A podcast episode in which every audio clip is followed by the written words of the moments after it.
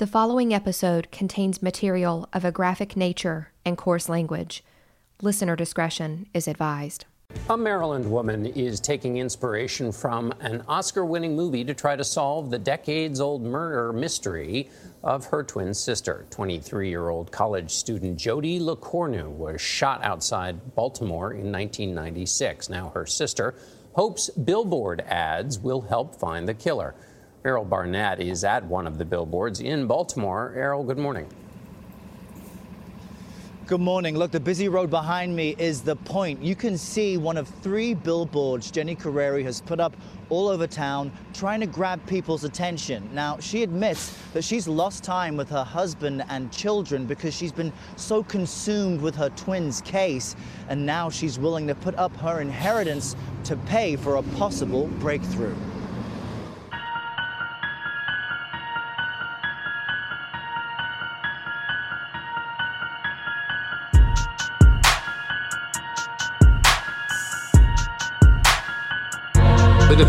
Commission of these four murders over a 10 day period is one of the worst killing sprees in the history of this state. Skin them sometimes, uh, slit them, slit them all the way open. Uh,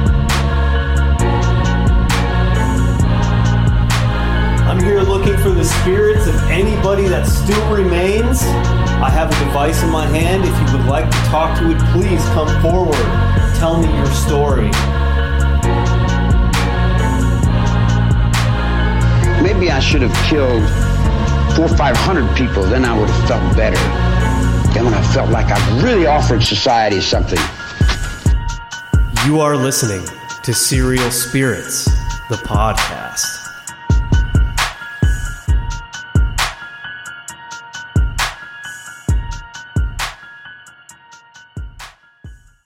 Let's talk about our sponsor, Podcorn. When we decided to search out sponsorships for our growing podcast, it was easier said than done. Lucky for us, we came across Podcorn, and suddenly the search for sponsors became more realistic and manageable. Podcorn is a marketplace connecting podcasters to amazing podcast sponsorship opportunities, such as host read ads, interview segments, topical discussions, and more. With Podcorn, there is no middleman. Podcasters of all sizes can browse and choose opportunities right on the platform, set their own rates, and collaborate with brands directly without any exclusivities. You never give up rights to your podcast, and Podcorn is here to support you at every step and ensure you're protected and compensated for the work that you do for your brands. The marketplace mission is to give podcasters transparency, creative freedom, and full control of how and when we monetize. Podcorn helped us take our podcast to the next level, and it can help your podcast as well. Click the link in my show notes to sign up to Podcorn and start browsing sponsorship opportunities.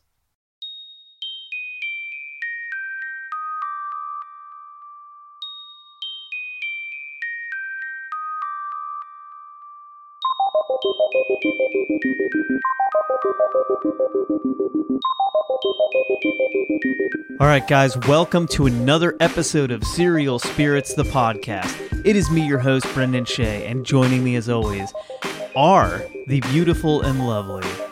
Annie Weaves and Rory May, how are you today, Daddy? I'm doing fantastic. You guys are going to hear an extra noise in there, a little suckling noise. Rory is actually strapped to Annie's chest, and I'm going to post a picture on our Twitter. She's Of- suckling her pacifier, not my teat, mind you. Yeah, That's- she's she's got her pacifier in her mouth, and I'm actually taking a picture right now of Rory strapped to Annie's chest as we record because that's what we have to do now because she won't sit in her swing by herself and be content. She wants to be close to her mommy and daddy. So here we are. We're back for another week, and we're gonna go ahead and release this full episode. Another interview that Annie did with a. Well, I'm just gonna let you get into it a little bit and just tell us what we're getting into today, Annie. Tonight's episode is an interview with Jenny Carreri. Jenny's sister was murdered in Baltimore in 1996, still an unsolved murder. And Jenny has really gone to bat for her sister, trying to figure out what happened. It's just an insane case. Jenny has been on numerous nationally televised shows. And so, the interview that we are doing tonight, you're going to hear Jenny tell her sister's story. and it's incredible. And it's pretty amazing. You know, I'm one of 12 kids, and I couldn't imagine something happening to one of my siblings. I would go to bat for them.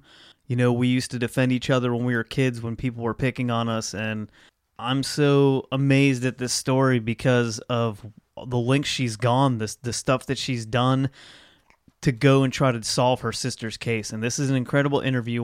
On a snowy night in 1996 in Baltimore, 23 year old Jody LeCornu was brutally gunned down in a quiet parking lot. Witnesses came forward with information about the horrendous crime, but nearly 24 years later, the family is still waiting for answers. Two decades of fighting local authorities has provided little information, but one woman refuses to let this crime be forgotten. Jody's twin sister, Jenny Carreri, has spearheaded a nationwide fight for her sister, appearing on Dr. Oz, Crime Stories with Nancy Grace, and Relentless with Kate Snow to find her sister's killer and the truth behind this crime. Jenny, thank you so much for being on the show with us tonight. Oh, thank you. I'm very grateful for you guys reaching out to me. No, absolutely. I'm really happy to be on the show. No, absolutely. It, it's a pleasure to have you on.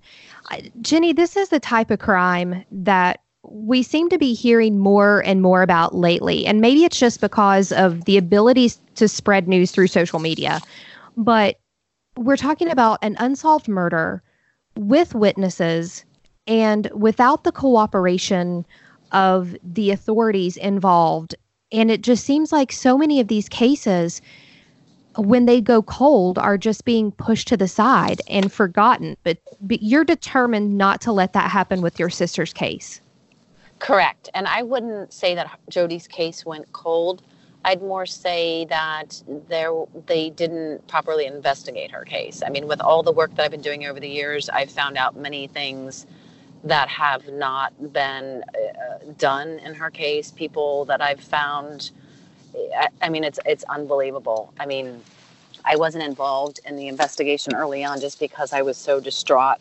My father prosecuted drug and violent crime. He was the one that was talking to the police. I mean, I was for years. I couldn't even be in, I couldn't be alone in a room by myself. I mean, I was just devastated. And so, um, you know, my father ended up getting sick with cancer. So that ended up you know, we were taking care of him for a couple years with his treatments and chemo, and and it was after that he died, which was just another horrible, horrible time.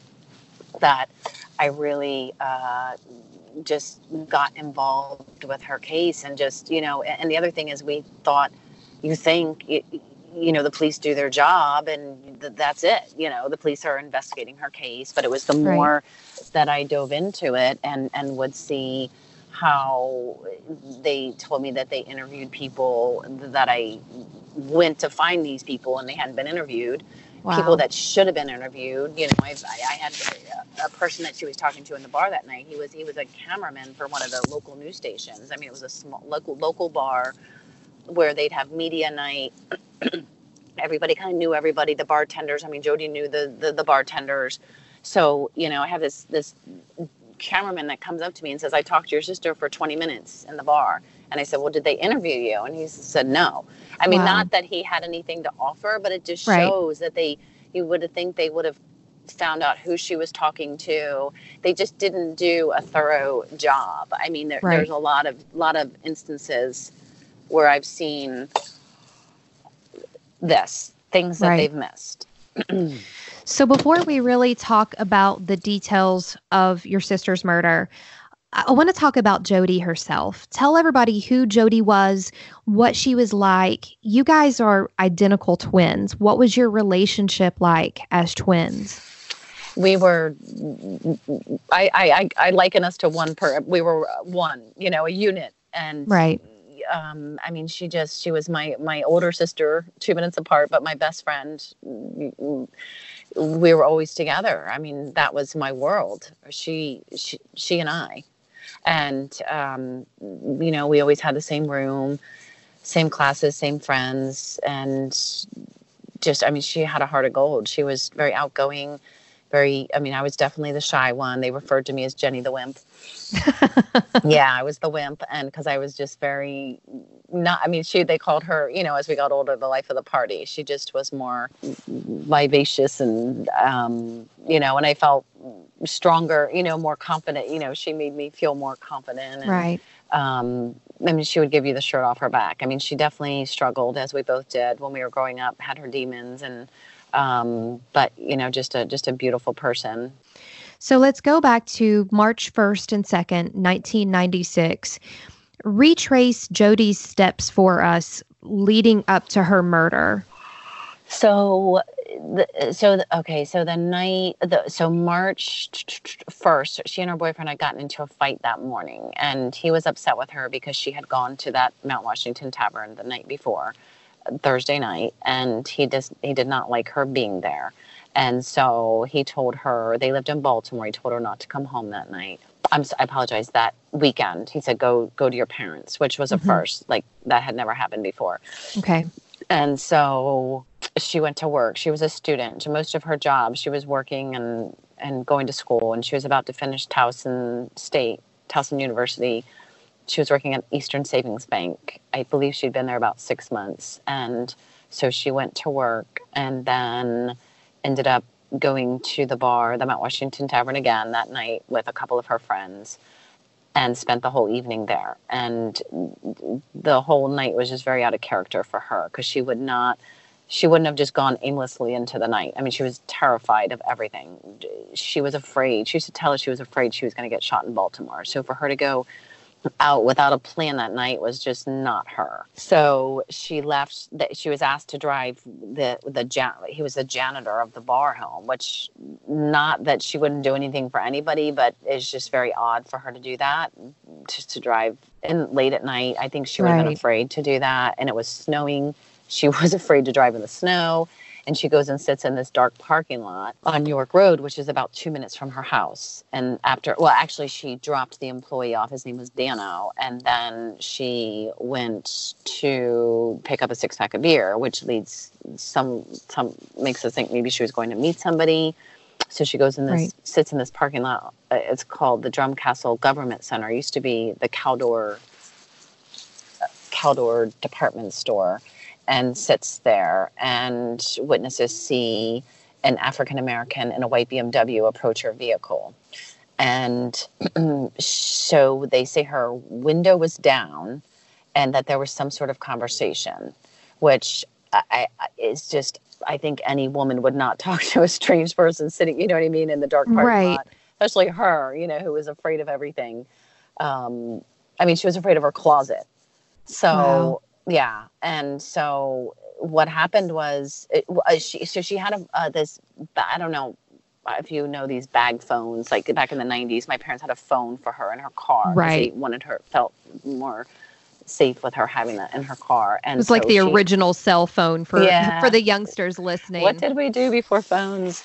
Right. Um, so she ended up making a couple phone calls uh, in the middle of the night. She called back to the bar and called her friend and ended up talking to her friend's boyfriend, which they had a two and a half minute conversation. So, you know, so those people know where she is, which is something to think about. You Right. know, the people that she called at the bar and the friend's boyfriend. And so, yeah, I don't know why she didn't talk to the friend, but talked to the boyfriend who was African American. Uh, what happened was, oh, so so the suspect approached her vehicle. They say there was a conversation, and she was shot from behind. Went through the back of back of the car into her seat, and the bullet severed her spines. There's a total, what I'm told, of six witnesses that night, and um, there's a gas station kind of parallel to where she was, that 24 hour gas station. And then across York Road, the five lanes, there's a Boston market, there's a big shopping center, there's a grocery store, the Giant, and uh, apparently a 24 hour Giant. Um, so she's shot, but she they say her spine was severed, but she was able to get out of this parking lot, finagle her way out of it because it wasn't a straight shot, and she was able to drive across. I think it's five lanes, four or five lanes across this, and goes into this other shopping center directly across, and he follows her and she's circling the lot, does this big loop. And he just stays at the entrance and watches her. And then she stops. And I believe she had a curve, and that's when she died. And so he ends up slowly, like, coming up to her with, you know, people or with these. I don't know where these people were placed. I know two of the witnesses were at the Boston market. Uh, they were on a uh, they were truck drivers and they were bringing chicken to the market. So he apparently reaches in her car and turns off her headlights and puts her car in park and takes things out of her car. And then he slowly gets back in her car and drives away, drives out of the parking lot and makes a right on York Road. Not in a so, hurry. So much of this does not make sense. Your sister was 23 years old. You said she's afraid of everything. I don't even know her. And that seems so out of character for a 23 year old woman. So let's go back to you start looking at suspects immediately. She and her boyfriend had had a fight. Did you know did you know her boyfriend well? Was he questioned by police? Do you know what they argued about that day that was so bad that he told her not to come home? Do I know what the, the fight was about? Yes. Um, so he he didn't like that she was in the Mount Washington Tavern. They both had a drinking problem, and she had put together times of sobriety. And I don't know what at what point she had started drinking again, but I mean, he had the same problem, and that was what I was. My understanding is that he did not want her being in that bar. Did you know him well, or I mean, was he someone you spent time with that the family yeah, trusted? I mean, somewhat. Yeah, yeah. I mean, we would. You know, he was a lot older than her. He was 14 years older than her. So I'm sure that he was questioned by police. Was he completely cleared of any involvement? Yeah, he was questioned early on. Correct. Yes. And no, they didn't think that there was any way that he was involved in it in any form. Uh, no, no. So she's at the bar that evening. You said she went there originally with a couple of friends, right? Mm-hmm. And so she leaves without the friends, but she leaves with this man who works there. Correct. What type of person was he?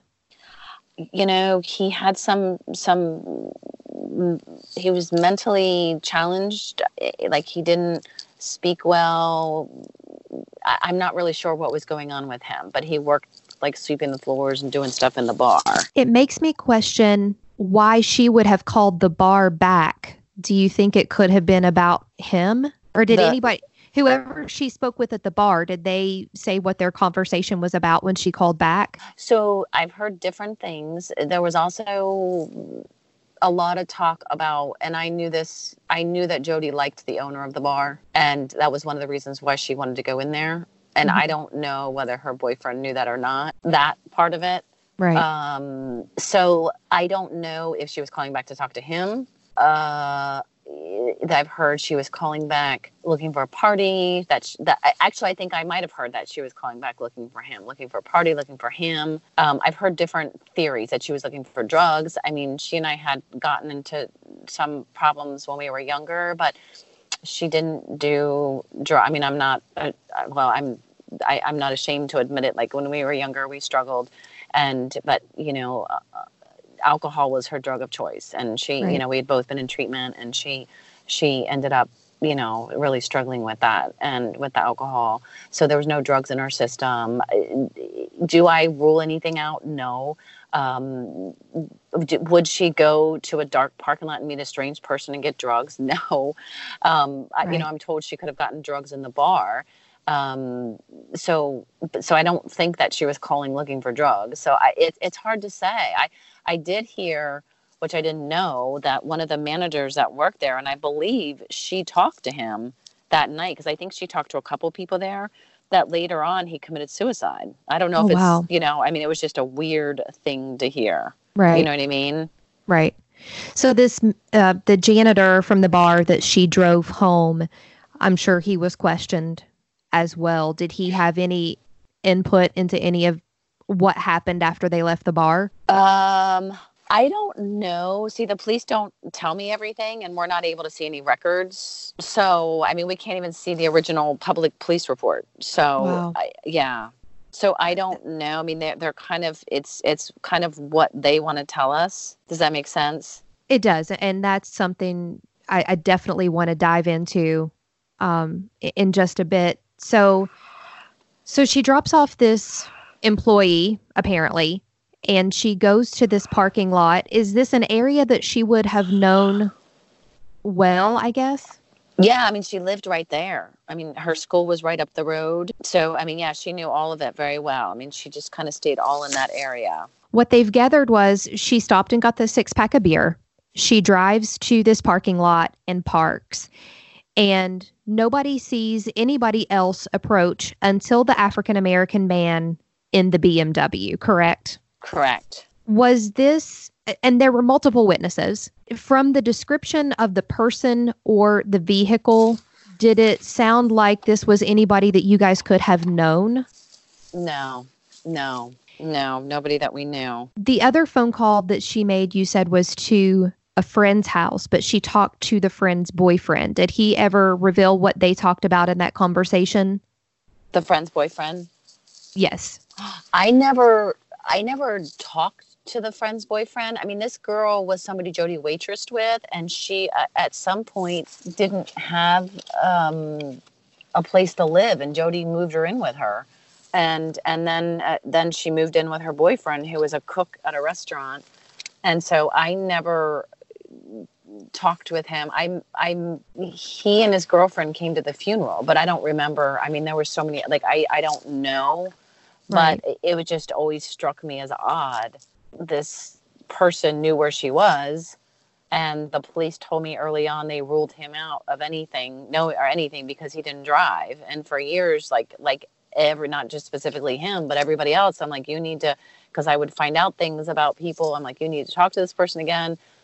And I finally got them to go talk to this boyfriend 23 years later last year. And it turns out he had his friend with him when he was talking to Jody. So they find that out 23 years later. Wow. Yeah. I mean, it's just stuff like that. Does that make sense? It it does. I mean, it, it's it's just unbelievable that you guys have been so stonewalled that you've not been able to get the information that really you need to piece all of this together. So Jody's in this parking lot. It's in the middle of the night. It's snowing. She's approached by this person, and people are watching this as it plays out. Did they say how long she talked with this man who approached her? Did it seem friendly, like she knew who he was, or was it an immediate he came up to the window and she automatically got scared and started to drive away? Well, there was definitely a conversation. That's, but, but I don't know that anybody was close enough to tell whether it was friendly or, you know, but she definitely wouldn't have talked to somebody that she didn't know in the middle of the night. I mean, she would have been scared in the day, you know. Right. I mean, my mom was talking about a story about how, um, what was it? The, like just before, like a week before she died, my mom was with her, and they were in, like I think it was a 7-Eleven, and and Jody got like saw some guy and got really afraid and wouldn't get out of the car or something. Like she had this episode before, like, and I don't know if that had anything to do with anything. I don't know, but it's something my mother never forgot. That's interesting that she would have been so afraid that she wouldn't get out of the car. You know, it, it makes you wonder where there are other pieces that should we have been put together. Right. Yeah, yeah. So they Yeah, have this com yeah, they have this conversation and Jody is actually shot as she is driving away, correct? Correct. Yes. So he's shot through I guess the back of the car as she's Yes. driving out of the parking lot. Yes. That is just that's unbelievable. I mean, so a lot of people say it sounds like a hit. Like Right. somebody, yeah. I don't know if that was your theory. I know you had a theory, but um, that you know that's like another theory, and I don't know. I mean, I, I don't know. You, you know, I, I part of me feels like there's well, a lot of me feels like there's answers at that bar. There's there's things maybe at that bar. Um, right.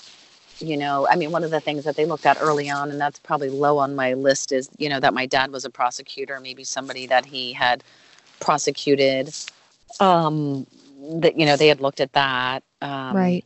i mean the other thing is her um her her boyfriend you know it, it, his dad his dad was a bookie I, I mean i don't know if there was something going on there i you know i i, I don't know Okay. i mean there's just so Mhm. many facets i guess if that's the right word So many open possibilities yeah, that it yeah. seems like a lot of them were just never never really That- examined the way that they Yeah. should have been. I mean, yeah, so I would never say her case went cold. I just feel, you know, they told me years ago that her case was sitting in a closet. And that's when I decided to file. I, you know, I'd met some people had put me in touch with a lawyer in Baltimore, and because I thought, you know what, we're going to get a private investigator, and they're like, well, we need to get the records. So we filed the Maryland Public Information Act, and that's when you know they denied everything, and then when they said, well, let's file suit, but it just got out of hand with the money, and they were just, I mean, like the first when we first filed suit, they sent like a 90 page, whatever those legal terms are, response back, 90 Right. pages. I mean, it just, um, you know, and and the same detective's been on the, the the case since day one, and it's just it's just frustrating. Um, I apologize. I don't know if I told you this because I've talked to other people like a lot in the last couple of days. Um, but I've had three other families that have reached out to me over the years that have had the same issues with Baltimore County. I mean, the Really? treatment. Oh yeah, yeah Interesting. yeah the tr- i mean just the way i mean I, I honestly i feel like i'm the criminal sometimes you know and and Right. and i know that i'm very disliked there but you know the bottom line because people you know i've had people make comments like you know you kind of you don't want them on your bad side and I, I don't but you know i'm angry i'm upset i'm emotional but what else can i do i mean her case her case was sitting in the closet before so at least i'm getting it like attention you Exactly. know a- and so and, and i do i get a little crazy on social media but that's because i'm i mean it has been pure hell i mean it has my my husband and i are in marriage counseling like i mean it's because it's caused you know a really bad time in my marriage i i i feel like my you know i my kids have suffered you know but it's it, but I, I feel that I, I need to to find her killer, you know, and it's like I, I I'm trying to to have you know I get consumed by it. You know, I've had I had somebody today ask me if if if I'm obsessed. I mean, maybe, but you know I would do that for any of my family members you know? I, I want to find out what happened and and it's just wrong the way that they've handled it and the way that they've treated me. I mean everybody from the state's attorney to um uh you know their their lawyers i had one of their lawyers slam the door in my face like scream at me like because i'm trying to like un, like during the lawsuit i was asking some questions like trying to understand something like there's definitely it's like and even talking to these other families it's like they don't care. Like why are you even a police officer? You know i, I don't know. I, I i i don't understand it. And yeah i mean i hate that the, that i feel that the relationship's not good but it's not like i mean i sat there a couple years ago with a detective and his boss and boss's boss like before the lawsuit and and talking about one of the suspects. And i said you know because for years like i'd say when are you going to do this? When are you going to do that oh i mean it'd be years go by that they're like yeah we're going to look into that like they're and then they're late i'm like laziness too you know Right. and I said, when are you going to go talk to this person? And he, you know, he sits there slapping his gum in my face and says, well, there's a great um, crab cake and chicken restaurant down where he is. Yeah, I want to try it. So, yeah, I mean, Stop that's it. how they, yeah. I'll buy you a box of donuts for the road, right, buddy. Why right, don't you right, get on that one? Yeah, yeah. And then, you know, he's the detective that um you know has like the way he would talk to me like with messages i'd ask him questions about the owner of the bar. I'd say you know what's going on? Um, do you think something was going on with jody and the bartender or the owner? And he'd say well he'd have you both you know? And i mean just like the he was like very inappropriately talking to me. And it makes you so angry because, Eh, you know, okay, if this were my brother, I would do the exact same thing that you are doing. And it's terrible that you have to take to social media. You have become the only voice that Jody Yeah. has left. And you and your family were victims of this as well. And it's almost like the police involvement when you when they treat you like this, they are victimizing you in a way. And you see so much of that anymore, I guess. It's just it, it's unbelievable to me that these cases literally are just put in a closet and you just walk away from them. Yeah. I mean, and it's not like I mean, and I don't I don't expect her case to get extra special attention. I just expect her case to be worked properly. You know, all all, leads exhausted. I mean, do everything that should be done on her case. I mean, I really feel like the Boy Scouts could have solved her case. Seriously, in the beginning. I mean, it's crazy. I mean, not only do we have to live without Jody and and and grieve and but we also have to fight for justice you know fight the the system. And it's Right. just it's just wrong in so many ways. And i have. I've seen it it- it- you see it more and more now. I mean there's no i don't i don't know what the answer is. I mean i've gone to the governor's office. I've gone to the county executive's office and people look at me and they're like yeah we're going to help you and nothing like nobody you know and it's the people all over the world that reach out to me. I mean journalists people that i do podcasts with um, you know letters that i get messages. I mean people lift me up so much. I get so down and hopeless like and sometimes i do. I feel like i'm losing my mind. I'm like what am i doing? You know and you know and then i get these messages. I, I got this this for this message from this girl in india this young girl and i was like really having a hard time because i struggle with my own personal demons and and you know with what's going on in my life and then having to be beaten down and and by the police and um and she sent me this letter and just said how what an inspiration I was to her and you know it just it was just like the most beautiful thing like it just Right. it was unbelievable like so things like that um yeah i mean it, it just keeps me sort of oh you know being hopeful When they examined Jody's car, did they find anything else out of the ordinary? Had anything been taken from the car? Were they able to obtain any fingerprints if the Well, person reached in the finger- car? They Mhm. did get fingerprints, and they didn't keep the car. I think maybe two weeks, and they gave it back to my parents with the fingerprinting kit in the car. Are you kidding? No, no, yeah, they left. They they left the fingerprinting kit in the car, and so you know my family had to give that back. But you know, it seems like they should have kept the car for longer. I mean, that's essentially the crime scene, right? Right. So yeah, they had the fingerprints, but my parents didn't want to keep the car. It was just too upsetting for them, you know. So they gave it back to the dealership, and so um, yeah, so they have they do they do have fingerprints. I don't know how often they run them. Um, you know, they when I did the interview with uh, NBC Nightly News with Lester Holt, like they did a reenactment of the crime scene, and they believe that that the the suspect reached in and, and touched her body, like touched her clothes. So there's this technology that's come out, this M-Vac, where they can suck like DNA off the clothes because they have her clothes. And it was offered for free by the president of the company to Baltimore with free lab testing. It could be done in like a week. And um, the, to test the filters, and they they wouldn't do it. They said it's going to be our last resort. Well, it's been almost 24 years. At what point do you Yeah. say this is the last resort? Yeah, Come on. I mean, you, which is ridiculous. It's like You- it, it's ridiculous. they've fumbled everything else. They literally gave you your sister's murderer's fingerprints, possibly. And just that's just unbelievable to me. Did they think that anything was taken from the car, any of her personal belongings, like it could have been a robbery? Um, well, yeah. So they said that the um, so her they her phone they they won't say what was taken, but they say the phone and her purse was not there. Anything that you would think of that could have been in her purse that somebody may have wanted, or I mean, No, I mean I I I can't. she wasn't Um, wanting to carry like a ton of cash or anything.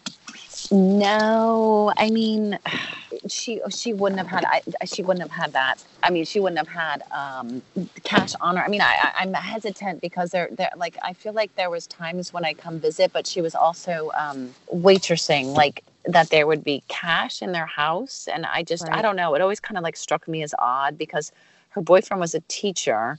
Um, but I don't know if like just sometimes it seemed like it was i was like where does this cash come from i don't know there was that that was something that was a little odd to me but i don't You- think she but she would have been driving around with it Right.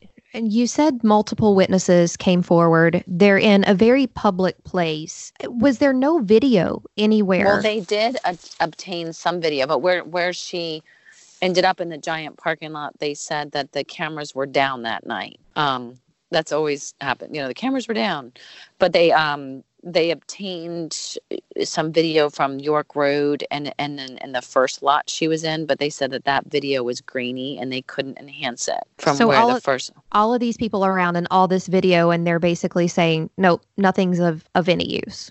Right, right. It all seems so unbelievable. I mean, Doesn't it? I mean, what do you think? It's it sounds unbelievable it, it just sounds I, I don't know you know i'm i'm a firm believer in a lot of these conspiracy theories and sometimes i think that these cases are pushed to the side because they know they were mishandled. Right, right. And if that comes to light, then somebody's going to lose their job. Somebody's going to look really bad. Exactly, and I think in a lot of these cases that's what happens is Yes. Let's try to save face Right. and hope that these people just kind of disappear in their grief. That's Right. a terrible thing to say, but I think that happens so often. Yeah, yeah. I I know, I know. I mean, I have a um so I'm friends with two of the former so she died on the county city line and I'm friends with two of the former police chiefs in the city. Actually, one reached wrote a letter when Jody was I'm sorry, when what during the lawsuit wrote a letter to me the police chief and said he would he wanted to assist in Jody's case and the Baltimore County told him to butt out and he was the chief of police in Baltimore City where they have like a zillion more murders than the county you know what I mean Right. so um but the even the former one prior to that he came from New York and he started the cold one of the cold case units up there in his department. And he was solving cases and he said he had officers that got angry with him because it made them look bad. Like you know Right. here they are solving these murder cases but the officers are getting angry with him. Was there anyone that the police named as a suspect that you could talk about, or was everything so hush hush that it was never mentioned?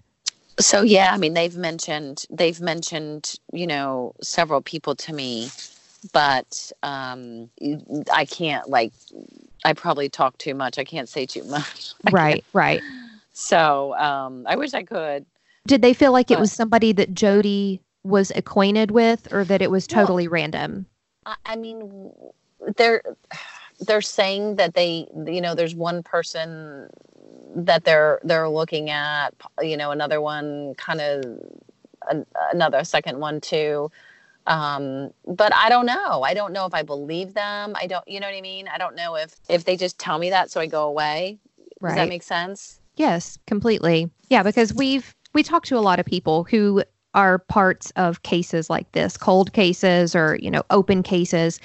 And it seems like this is a story that we hear a lot of that when the layperson goes to the police and they start ax- asking questions, they're pushed to the side. They're made to feel like they're the criminal. You're not the only person to so ever you say hear this a lot. Yeah. Absolutely. Right. Yeah.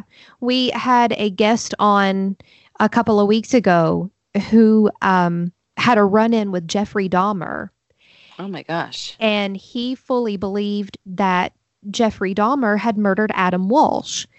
And his his story was rings so similar to what you're telling me. He went to the police for years and years and years to be pushed to the side to make made him feel like he was the criminal for bringing them evidence, for bringing them witnesses. And so I think unfortunately it happens more than most people realize. Yeah. Jeez. Yeah. I mean, it's just, I don't know. I think I read somewhere that your family actually had to file a lawsuit to even obtain Jody's autopsy report. So that was part of the. Um, they wouldn't, you know, because they wouldn't give us the autopsy or the original police report. And um, what happened was, um, I would I, I would request it, and they would send my check back, and they'd say, um, you know, you can't have it. And I call, and they say the state's attorney doesn't want you to have it, and um, so. Um, what happened was um, I did a did, I did a billboard to the state's attorney about release my records, and and all of a sudden they decided they were going to release the autopsy. They said it would have been detrimental and inappropriate for my family to, to see the autopsy, even though it was public record. I don't understand how they thought that would be detrimental when you're her know. family. I know. That's I know. just it seems so absurd. Even if you had known her cause of death years ago, how would that have affected their investigation? yeah. And even then, so I'm like, I wonder if they even changed it before they sent it to. You know what I mean? Right. Have you ever had the opportunity to work with anyone within the system, whether it's law enforcement, medical examiner, anybody who has just been really open and honest and seemed as if they wanted to help solve your sister's case? Not with the Baltimore police. I've had reporters. I have lots of reporter friends that know every single. I share every single thing with them because I trust them. Right. And so none of them have had any luck anywhere else, no new leads in the past, gosh, almost 24 years now. Uh, I mean, I'm the one that finds stuff and I Right. and I'll reach out to the, the detective's boss and be like, "Did you know this? Like, you know, you need to look into this, you know, because I'm doing my own I'm reaching out to scary people. I mean, I'm putting myself in I mean, I'm like what am I doing? Like, you know what I mean? Right. I've met with people, I've gone places. I've I've been yeah, not good stuff. And and and my main concern is my you know, I have children and that's what, you know, my husband gets very upset like when he finds out. I don't even tell him half the stuff I do. right. It is frightening because It's you don't know who that I mean family Right. members shouldn't have to solve their murder's case. Their their No. family member's case. No, absolutely not. So, you guys actually went to the lengths of putting up these billboards Mhm. around the Baltimore area, offering a $100,000 reward for any tip that led to answers in your sister's case.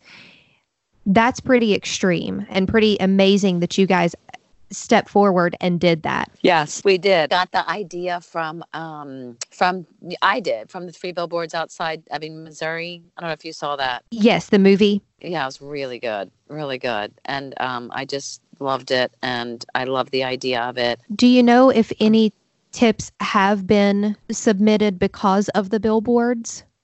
Well, I mean, that's the thing is, it's hard to say because I I don't know what's come into them, but I started my own tip line, so Right. I've had some tips that have come in since then on my own tip line. So at least now I feel. I mean, ultimately, ultimately, I need to go to the police, but at least I feel like I have control. I mean, I've had some interesting information come in, um, but you know, I, I I've had several calls from people within the police department. Like I had a call with somebody that worked in the police department that wanted to try to get information for me, like dive into the records. Like that. Right. How how how interesting is that? And then But they would. a- oh, sorry. Go ahead. yeah, and then I had a call from somebody that worked for the police department that saw the tips coming in early on, like saw the tips, and there was a tip that was not thorough, like followed up on. I mean, a, a huge thing. How sad is it that they have to reach out to you personally? They don't even feel like they can go within their own department to give these tips because they realize that it's just going to fall on deaf ears. Wait, say that again. How? How how sad it is that these people have to reach out to you with these tips that they can't even go within their own department, police department. They feel like all these claims are just going to fall on deaf ears. Yeah, I know. I know. I mean, like all of it is just, and that's why I feel like, I, I mean, sometimes I feel like I'm on this hamster wheel, like I'm running and running and running in circles. And then, like, sometimes I feel like I'm getting nowhere, you know? Does that make sense? Like, it's, Absolutely. Are there any other major points about Jody's case that you want anyone to know? um, I mean, if people could um, share, you know, I mean, uh, like, I mean, I guess just getting the word out there and, um, I don't know. That's a good question. I mean, uh, any points that I want? I mean, just, I think just sharing about that night, different details, like maybe somebody would know something, um, anything, like it, even if they think it's nothing, you know what I mean? I always say in these cases, someone knows something. Yes, definitely. Someone definitely. knows something. They saw something that night that they're afraid to talk about, or they heard something through a friend. There's always someone out there who knows. If you could, if there's somebody out there listening to this podcast now that knows something about Jody's murder that they've maybe been afraid to say all these years, what would you say to that person? um, you know, they can come, they can come anonymously. They can come forward. They can call me. They can reach out to me.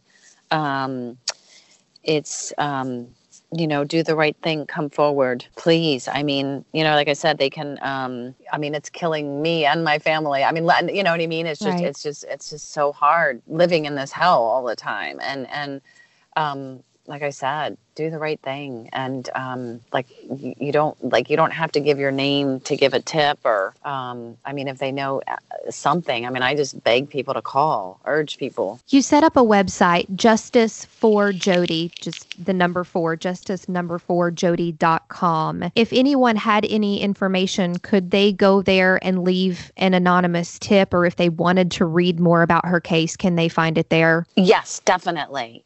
And they can call. They can call. Um, you know, yeah, they can definitely leave uh, on the the website. They can definitely leave a tip. Reach out to me, and I'm happy to give my email address too. At the end of this episode, we will list all of your links on there as Oh, well. Great. So, if there's any other way that you would like anyone to reach out to you, uh, you can send that to me and we will include that. Jenny Carreri, you have done such an amazing thing in your Oh, sister's honor. you. And I, I wish there were more people who would step forward and fight the system like you have because too many of these cases go unsolved like this. Yeah. Yeah. And it, it's such a tragedy. It is. It is. I mean, it's it's and it's a hard fight. It's not an easy fight, you know, and and I have to, you know, there's just times where I know like I was talking to somebody today and um, you know, I said that occasionally people will say about it's kind of like being on their good side, but I was like it like it just seems like whether you're on your good side or their good side or your bad side, it's it's um I guess just I like I just feel like I'm just trying to be in their face and like, you know, I'm I'm not going away. Like I'm going to I'm going to keep keep at you until you do what you're supposed to do your job. You know what I mean? Exactly. Do you think your sister's murder will ever be solved? Well, let's put it this way. I'm not going to give up trying to solve it. It, it- Right. it- it- me and my positive, hopeful, optimistic, yes. And you know, I mean, there's times where I definitely start to get down and feel hopeless, and um, but but my heart is telling me yes. I mean, and, and I'll definitely keep up the fight for it. Jenny Carreri, thank you so much for talking with us. If you have any updates on your sister's case, we would always love to have you back. Oh, definitely. We would love to post any of your information uh, to any of our social media. And I really, really hope that you see resolve to your sister's murder. Oh, thank you so much. I really appreciate that. I mean, it just means a lot that you guys reached out to me and and want to share her story. No, absolutely. It, it's our pleasure to be able to do that for you guys. Well, thank you, and let me know when I can listen. So wow, just wow. When you can sit there and listen to this story and you hear all the amazing things that Jenny's doing to help solve her sister's case, it really opens up your eyes to the you know, the links people will go that law enforcement won't. You know, sometimes law enforcement's hands are tied. There's only so much they can do. But because of love and what ties us, you know, together, family members, friends, you know, you see it all the time with people trying to do more, try to look into stories more. And I know Annie, you had the opportunity to sit there and talk to her. I mean, what do you take away from this story?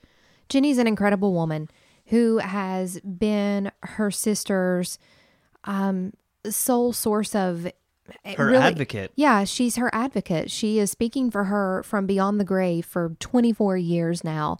And so, like we said during the podcast, if anyone out there has any information that they would like to share about the murder of Jody LeCornu, March 2nd, 1996, in Baltimore, Maryland, you can visit the website Justice for Jody. That's the number four, J O D Y dot com. You can leave anonymous tips if you would prefer to reach out to Jenny on social media. You will find her there. We urge anyone, if you have any information, please come forward. This is such a solvable case. It just seems like everything went wrong from the beginning of the investigation, and that is really what has kept them from fighting Jody's killer. So thanks to Jenny for coming on the show, telling her story, because it is an amazing story. And we will continue to give you updates on this case if they are to unfold. Uh, I want to thank you guys for tuning in to another episode of Serial Spirits, the podcast. Again, if you would like to become a Patreon and receive cool stuff, make sure you go to paranormalwarehouse.com and sign up for the Patreon. Again, guys, thanks for tuning in to Serial Spirits, the podcast. Be aware and be safe. Bye bye. Thank you for listening to another episode of Serial Spirits, the podcast. Find us weekly on all your podcasting platforms Spotify, iTunes, Stitcher, wherever you subscribe. Our theme song was written and produced by Annie Weible for Serial Spirits the Podcast. Check us out on Facebook at www.facebook.com backslash Serial Spirits. You can always find Serial Spirits on www.paranormalwarehouse.com. Check out all the amazing shows that Paranormal Warehouse has to offer. Also on Twitter at Serial Spirits. Guys, be aware and be safe. We'll see you next time.